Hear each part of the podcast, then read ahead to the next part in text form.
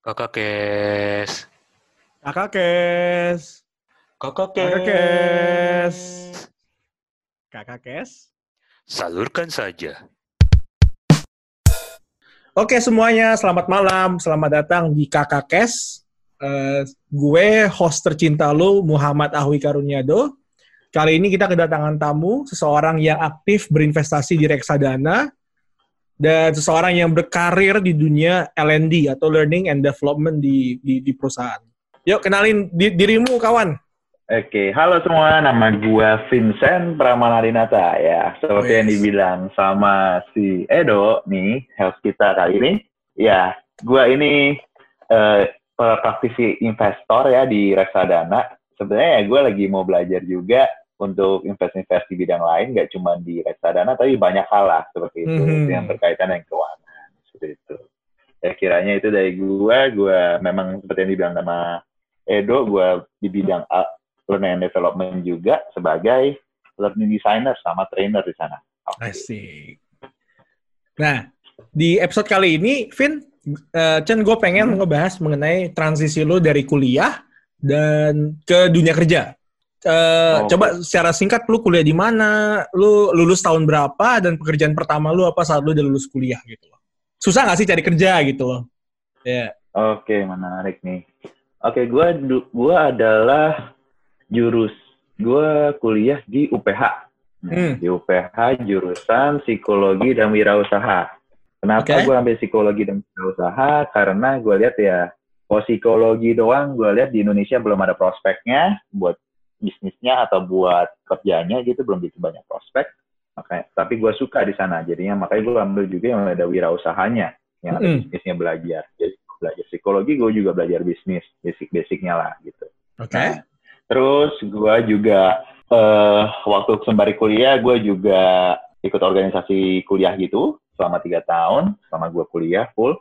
Dan gue juga sebenarnya udah mulai kerja sampingan juga sih waktu kuliah sebagai agent asuransi. Jadi memang Hmm. gue udah ada mulai kenal finansial itu dari kuliah justru diajakin sama Hmm. temen gue gitulah. Mulai jadi Mhm. agent asuransi sana mulai mendalami finance. Sama gue juga udah mulai belajar trading juga di sana, trading forex dari teman-teman teman-teman SMA lah waktu itu diajakin waktu gue kuliah.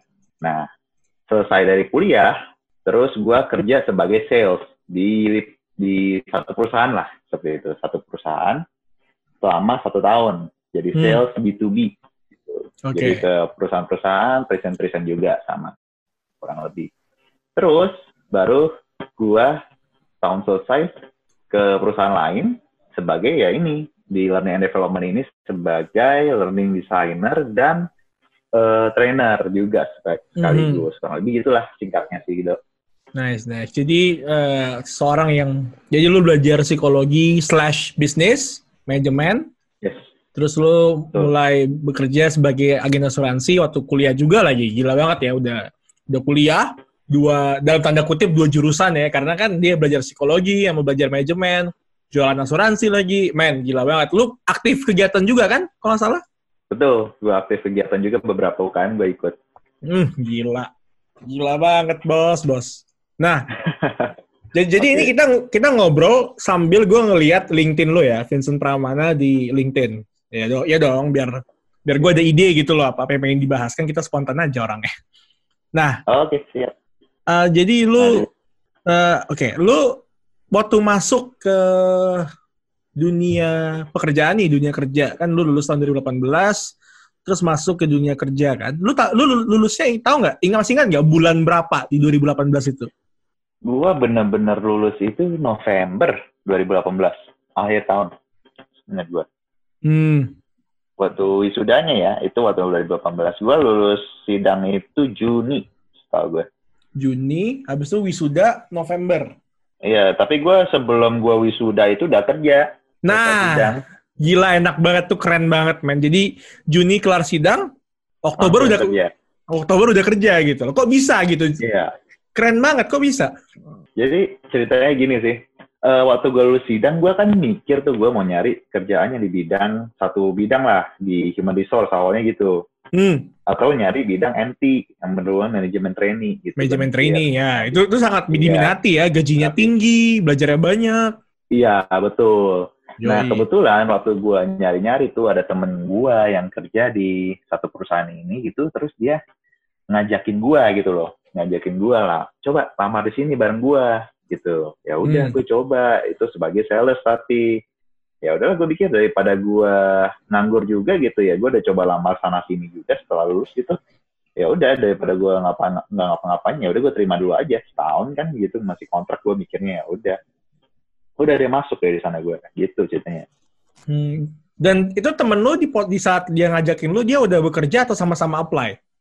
Oh, oke. Oke, jadi itu ada satu temen gue yang udah kerja di sana, lama gitu duluan. Sama ada juga satu temen gue yang baru apply barengan sama gue. Gitu. Hmm. Jadi sama-sama nih dari UPH juga nih dua-duanya, dok. Hmm. hmm. Dari UPH psikologi juga itu ada yang satu namanya Stanky, Stanky sama satu lagi si itu Elis, Elis Natalia gitu. Itu Hmm. di dia di jurusan manajemen dulu. Nah, gitulah ceritanya. Jadi, gue mau ngomong nih, Hmm. nanya nih, sedikit-sedikit belan. Jadi lu da- dapat keterima Hmm. kerja karena orang dalam, bos? Atau gimana, bos?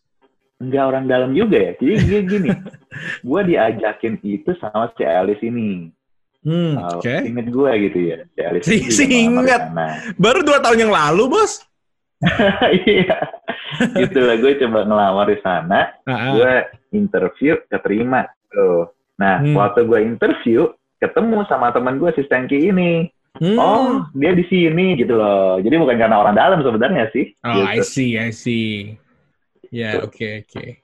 Nah, sesuatu lu Kalau masuk dunia kerja itu gimana tuh transisinya? Kayak lu kan like beberapa bulan sebelum masuk kerja adalah seorang mahasiswa yang kerjanya bangun, kerjain tugas, Hmm.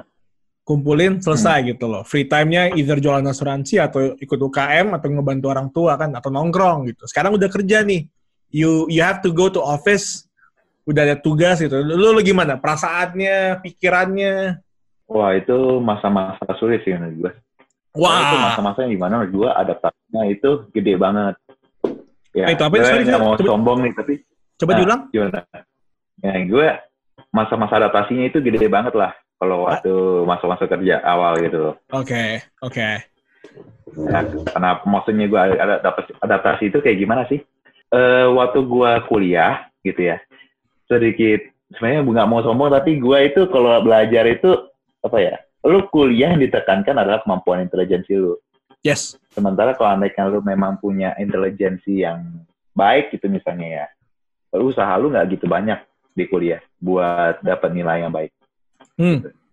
Dan gue merasakan itu, mental gue nggak terlatih menurut gue waktu gue kuliah. Soalnya gue nggak, ya ini agak sombong sih, tapi ya gue nggak nggak ngerasa butuh effort yang begitu besar untuk eh mendapatkan prestasi lah atau mendapatkan nilai yang cukup baik lah di kuliah gitu.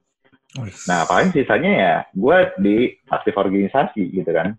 Ketika gue masuk ke kerja, nah gue baru ngerasain kalau intelijensi aja, kepintaran itu nggak cukup. Ketika Hmm. kerja, lu harus punya bersosialisasi sama orang, teamwork lu itu sangat dilatih, dan ya lu harus bisa punya mental yang kuat gitu loh. Lu dipaksa buat kerja keras, bukan cuma kerja pintar waktu lu kerja gitu loh.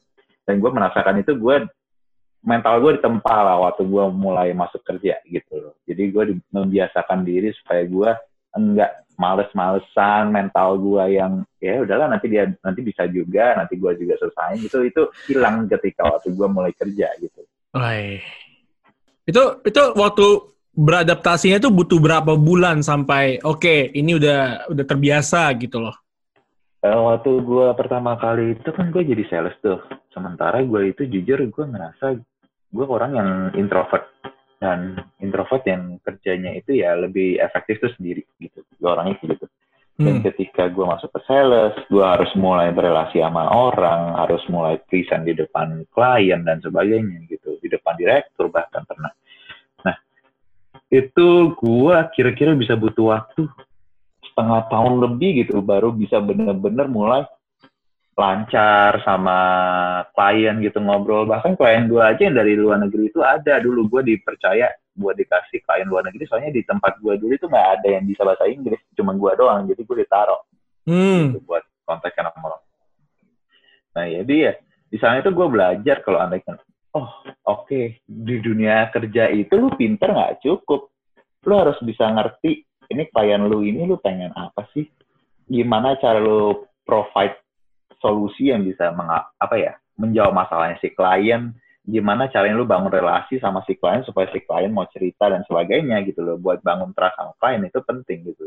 Dan itu gue ngerasa gue sangat kurang di sana dulu gue sangat kurang, gue sangat ya mengandalkan diri gue sendiri, gue terlatih untuk mengandalkan diri gue sendiri ketika gue kuliah dibandingkan gue mengandalkan orang lain. Dan itu tidak bisa mental itu dibawa waktu kerja karena ya lu pasti berhubungan sama orang lain waktu kerja gitu loh. Pasti, gitu pasti. sih bro. Jadi lu butuh setengah Nah, tahun. Gue sales gitu. Iya, betul. Setengah tahun buat mulai apa ya punya mental. Oh ya ini harus bisa kerja keras, harus bisa berrelasi sama orang, harus bisa bang apa ya? Gimana caranya buat gali kebutuhannya si klien gitu dan sebagainya itu gue baru butuh waktu setengah tahun. Saya gue tipe orang yang introvert gitu ya, enggak, ya males ngomong lah gitu. Dan gue dipaksa buat ngomong gitu loh, gitu sih. Hmm, hmm, gokil. Nah itu kalau kalau kita, eh gue pengen ngegali ya, karena kan lu butuh waktu setengah tahun dan itu emang bagi gue adalah hal yang wajar ya, karena kan eh, dunia kerja dan dunia sekolah, dunia kuliah itu jauh berbeda. Ya kan kayak Hmm. lu lu dibayar dan dan lu harus kerjain apa yang lu apa yang apa yang disuruh sama bos lu atasan lu. Nah, dengan waktu enam bulan itu supaya Hmm. supaya terbiasa kan lu butuh waktu enam bulan.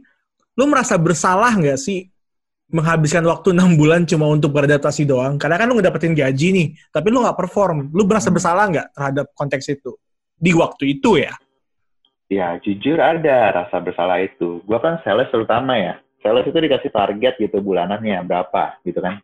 Jujur aja nih, selama gua kerja waktu itu, satu tahun gua kerja nggak pernah satu bulan pun gue capai target. Nggak pernah. Satu Hmm. bulan punya capai target. Ba- tapi atasan gue ngerti, soalnya gue orang baru, gue lulusan orang yang nggak ngerti apa-apa gitu ya sama dunia sales gitu dan sebagainya. Dan jujur aja, dulu itu atasan gue belum bisa kasih banyak bimbingan ke gue soalnya mereka juga sibuk sama kegiatan lain dan atasan gue ngerti itu gitu. Jadinya ya gue banyak banyak lebih banyak belajar lah di satu tahun itu dibandingkan gue jujur aja berkontribusi dan itu ya setiap bulan ada performance evaluation lah kayak gitu ya. Ya jujur aja gue cerita gitu ke atasan gue gue nggak merasa bersalah gitu loh. Gue nggak bisa perform gue nggak bisa kasih penjualan yang baik gitu loh. walaupun ada sih jualan tapi nggak sesuai target gitu ya. Jujur aja ngerasa bersalah. Tapi ya gimana maksudnya? Gue udah coba ngelakuin hal yang bukan gue banget. Gue sampai bahkan gitu pernah gue muter-muter Jakarta sendirian gue nggak bermodal nggak bermodalkan nomor HP orang atau apa pun gue cuma datang aja ke satu perusahaan gue bawa proposal bisnis kita tuh proposal sales gue kirimin tuh proposal langsung ke perusahaannya dengan bermodalkan LinkedIn doang. Oh ini ada orang direktur apa bagian marketingnya apa gue kirim ke sana doang gitu muter-muter doang di Jakarta tuh niatin bermodalkan itu doang.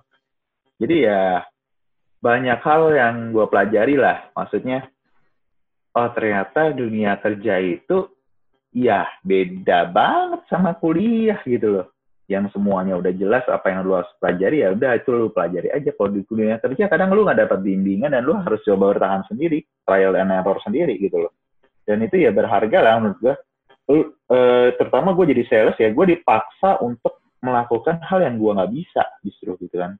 Gue gue pinter ngedesain proposal bisnis gue bisa desain dan sebagainya gue dipercaya untuk itu. Powerpoint buat presentasi juga gue yang desain dan cukup baik lah dibandingkan eh, karyawan-karyawan di sana yang lain gitu. Tapi buat ngomong sama orang buat bangun relasi sama orang awal-awal ngobrol itu kayak gimana sama orang awal-awal gitu itu itu bukan gue banget lah gitu.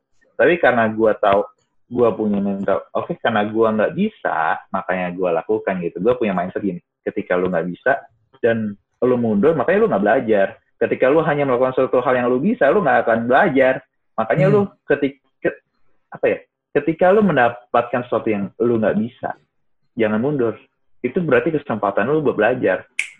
Justru karena lu nggak bisa lakukan gitu loh. Karena di sana lu akan semakin terdevelop skill lu buat ngelakuin kerjaan itu semakin terdevelop gitu. Dan itu yang membuat lu jadi nilai tambah lu lagi nanti ke depannya gitu loh. Gue punya mindset kayak gitu gue juga dididik sama atasan gue waktu itu supaya apa ya? Kalau lu dikasih tawaran kerjaan jangan bilang nggak bisa. Bilang aja dulu. Bilang aja dulu bisa. Bilang aja terima dulu gitu di depan kliennya. Masalah bisa atau nggak bisa nanti belajar nyusul gitu loh. Bisa jadi gue selalu terna- ditanam mindset gue kayak gitu tuh. Lu nggak bisa ya udah. Nggak apa-apa. Lu terima dulu gitu.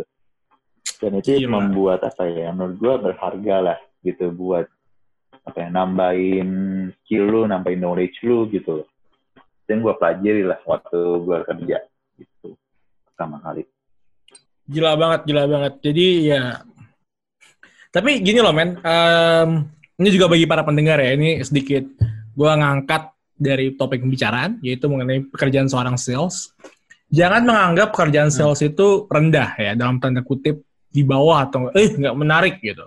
Gila lu kalau lu mikir kayak gitu, karena ujung-ujungnya perusahaan itu apa? Sales bro. Perusahaan itu ujung-ujungnya apa? Ya jualan ke customer, mereka kan intinya ngebikin produk atau jasa yang bisa dipakai oleh orang. Yang berarti kan dengan harapan dibeli sama orang.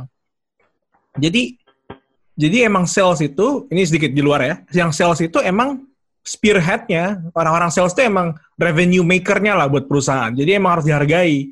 Cerita lu yang tadi lu bilang lu muter-muter Jakarta, lu nge-call nge-call message orang atau direktur dari LinkedIn, itu itu sangat-sangat berani ya jujur aja loh. Hmm.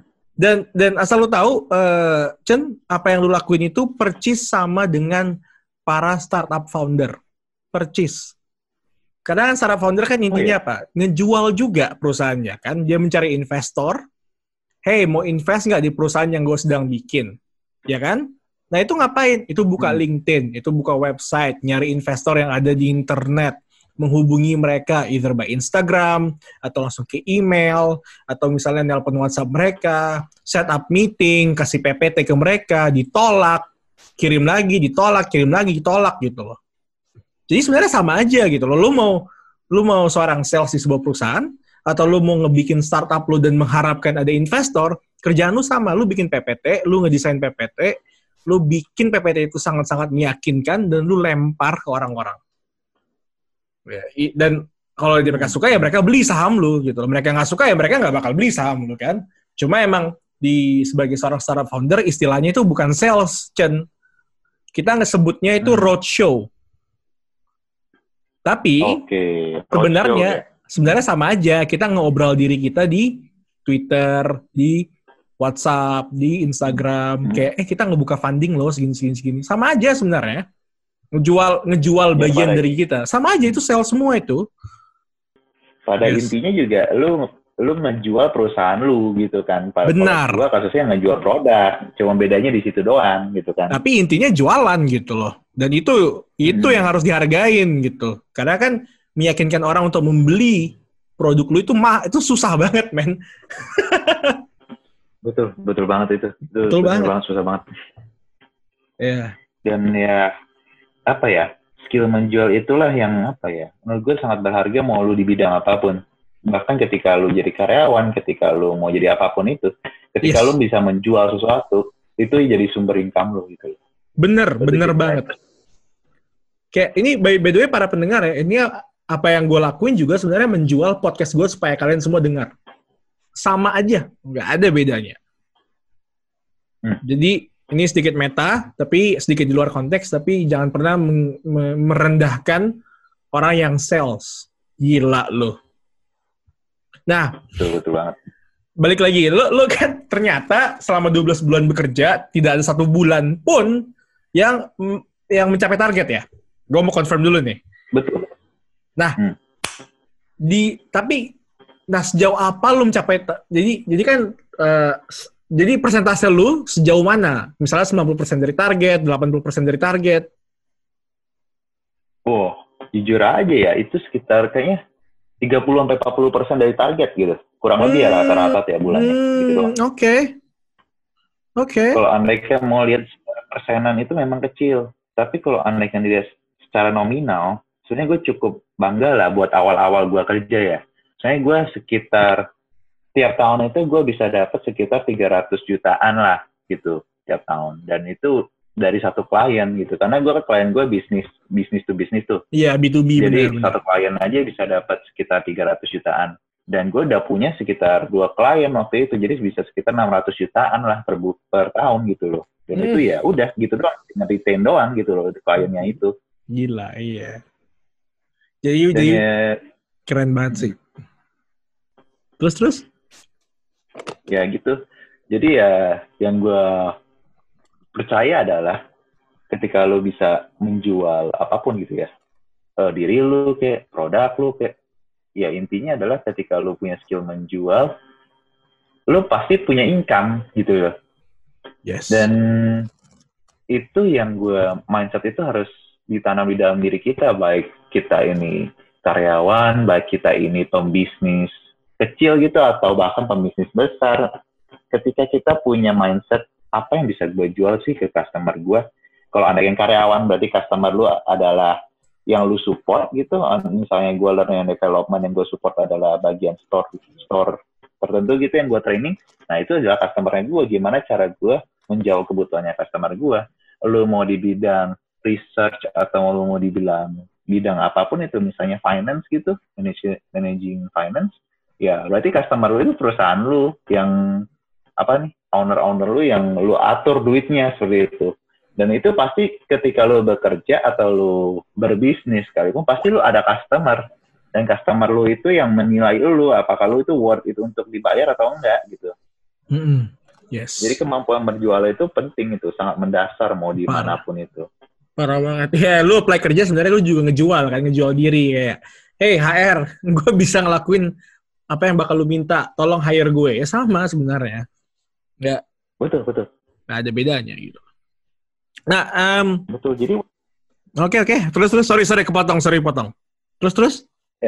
jadi waktu gua bahkan waktu gua pindah perusahaan tuh ya dari perusahaan pertama ke perusahaan kedua gitu kan gua ngelamar lagi tuh waktu gua ngelamar lagi itu pun juga gua sampai research tuh perusahaan kedua ini mereka butuh orang seperti apa gua gua oke gua ngelamar posisi sebagai trainer. Trainer yang seperti apa mereka butuh itu gua research juga sama aja kayak gua jualan produk gua waktu di tempat pertama. Cuma bedanya yang gua jual adalah diri gua skill gua apa yang bisa gua kontribusikan gitu. Waktu gua interview pun ya itu. Itu yang gue present. Itulah yang gue tonjolkan. Oke lu nyari bagian training. Training yang bisa apa? Yang bisa bawain public speaking yang bisa bawain eh, bisa bikin materi dan sebagainya. Itu yang gue tekankan. Gue ya gue jual itu. Oh gue pernah pengalaman jadi sales. Gue bisa public speaking. Terus gue waktu gue kuliah gue bi- pernah bikin materi-materi buat training di kuliah itu kayak gimana. Gue udah punya pengalaman di HR waktu gue kuliah di organization gue gitu loh. Gue itu yang gue jual sesuai kebutuhannya si customer ini. Gue nggak menjual hal lain yang tidak berhubungan sama sama kebutuhannya si customer Yes. dan itu sangat berharga waktu gue belajar itu dari pengalaman kerja gue pertama dan itu kebawa waktu gue interview di perusahaan kedua dan itu hasilnya powerful banget sih gitu loh ketika lu punya skill Yes. selling yang bagus Ya, bener banget, bener banget, bener banget.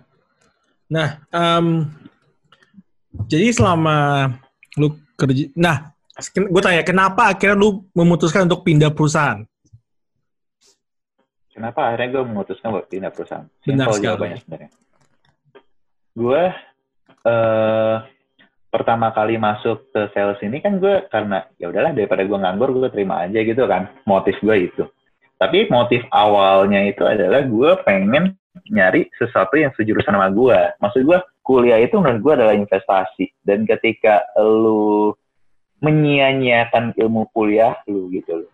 Menurut gue ya, di pandangan gue adalah ya ketika lu ilmu yang lu dapatnya lu nggak pakai itu nggak bukan apa ya aset aset yang sayang sekali gitu kalau anaknya lu nggak pakai. Itu jadi nilai jual lu yang padahal lu nggak jurusan lain itu nggak punya gitu. Misalnya lu jurusan apa bisnis ya jurusan lain yang nggak bukan jurusan bisnis nggak punya skill sama knowledge yang lu punya ini loh gitu loh. Dan itu kalau anaknya lu gunakan dengan baik bisa jadi apa ya bisa jadi nilai tambah buat lu di dunia kerja. Jadi sayang sekali ketika menurut gue ilmu gue nggak kepake. Ya, makanya gue berpikir adalah gue coba cari yang berhubungan sama jurusan gue. Nah kebetulan gue dapat nih training gitu latar Mm-mm. belakangnya tuh. I see. Jadi, jadi itu dasarnya. Padahal eh, jadi lu pengen apa yang lu pelajari selama bertahun-tahun di, di di kuliah itu kepake di dunia kerja gitu kan? Betul, Betul. betul banget. Betul banget tuh. I see, I see. Itu cara pemikiran yang unik ya. Karena kan eh, it- eh, masalah kuliah dengan jurusan eh masalah jurusan dengan pekerjaan apakah harus sesuai atau tidak sesuai kan itu perdebatan dari dulu sampai sekarang gitu loh. Iya, betul. Iya dan Betul banget. Ah, bener banget gitu. Jadi ya menarik aja melihat pandangan bahwa apa yang lu pelajari itu empat tahun itu merupakan aset yang harusnya dipakai. Jadi nggak sayang, menghilang gitu aja. Oke. Hmm. Nah, mungkin di episode kedua kita bisa ngebahas mengenai pekerjaan lu di sebagai eh, L&D di perusahaan lu yang sekarang, di tempat di kantor lu yang sekarang. Untuk menutupi episode kali ini nih, eh, bisa nggak kasih gue dan para penonton kita yang tercinta ini, eh, penonton salah pendengar kita yang tercinta ini, seperti apa ya rangkuman untuk menutup episode kali ini. Jadi misalnya apa yang lu pelajari, apa yang benar-benar poin penting yang lu pelajari dari pengalaman lu kerja sebagai sales selama satu tahun. Sebenarnya kalau gue bilang kayak sales slash akun manager deh. Karena kan tadi lu bilang kan selalu dapat sale, lu nggak maintain hubungan sama mereka kan. Ya berarti kan lu account manager juga Ya. gitu loh. AM. Betul, betul. Nah, betul. Gim- gimana tuh? What's the take? Oke. What's summary-nya apa yang bisa dipakai? Benar-benar langsung bisa dipakai. yang gue pelajari selama gue satu tahun kerja sebagai account manager atau sales ini adalah Yap, yap. eh ya lu coba asas skill menjual lu sebagai apa pun itu lu. Lu mau di bidang sales mau lu mau di bidang IT sekalipun atau lu mau di bidang pertanian atau perhutanan sekaligus sekal- sekalipun gitu ya. Ingat orang bayar lu karena orang melihat nilai di lu. Atau enggak orang bayar lu karena orang melihat nilai di produk lu atau di bisnis lu apa pun itu. Jadi lu harus punya satu hal nih yang bisa lu jual ke customer lu kenali customer lu apa target customer lu kayak gimana dia butuhnya apa kondisi dia gimana dan jual sesuai kebutuhan dia sama kondisinya dia mau apa pun bidang lu ini pasti kepake banget pasti kepake banget dan ini yang membuat lu punya pandang nilai lebih dibanding yang lain. Hmm. I see. That's very true. That's very true. Jadi, guys, sebagai kalian yang fresh grad dan baru masuk dunia kerja, dengerin tuh apa yang dibilang sama si Koko Vincent. Jadi kan dia bilang kalau kalau yang ben- ya kita bisa bilang yang banyak bagusnya ya kan. Dia dia ngebuka diri, dia eh, terekspos dengan pengalaman baru dan mendapatkan kemampuan baru. Tapi ada tiga, ada beberapa hal yang penting kalian ingat bahwa satu dia muter-muter Jakarta tanpa kontak dan langsung datang ke perusahaan langsung cold calling itu poin penting sih. Itu keberanian yang luar biasa. Ya kan? Hmm. Ke- kedua eh, fakta bahwa dia ternyata nggak mencapai target selama dikerja di situ ya itu bukti emang. Ya don't let yourself down lah. Emang awal-awal kuliah kan awal-awal masuk Hmm. dunia kerja kan karena nggak terbiasa it's very hard lah buat mencapai target untuk mencapai practically buat even kerja aja susah sih sebenarnya kalau belum lulus kuliah bener-bener kayak du- dunia lu kebalik aja men gitu iya bener banget sih Iya. jadi jadi dan Hah? Mm-mm. Hah? Dan menurut gue satu hal poin yang penting lagi adalah ya ini yang gue bilang tadi, ketika lu dihadapi satu hal yang lu rasa nggak bisa, jangan mundur. Justru karena lu nggak bisa lakukan, jangan karena lu bisa makanya lu lakukan. Kalau lu bisa lu lakukan ya lu nggak belajar apa-apa justru. Justru lu cari hal yang lu nggak bisa biar lu belajar. Gitulah itu poin penting mau tekenin sih. Got it, got it. Mantap, mantap, mantap. Oke, sekian untuk episode kali ini bersama Vincent. Perjalanan dia transisi dari kuliah ke dunia pekerjaan sebagai sales di tahun pertama setelah dia lulus kuliah. Terima kasih sudah mendengarkan. Selamat malam. Kakak Kes. Salurkan saja.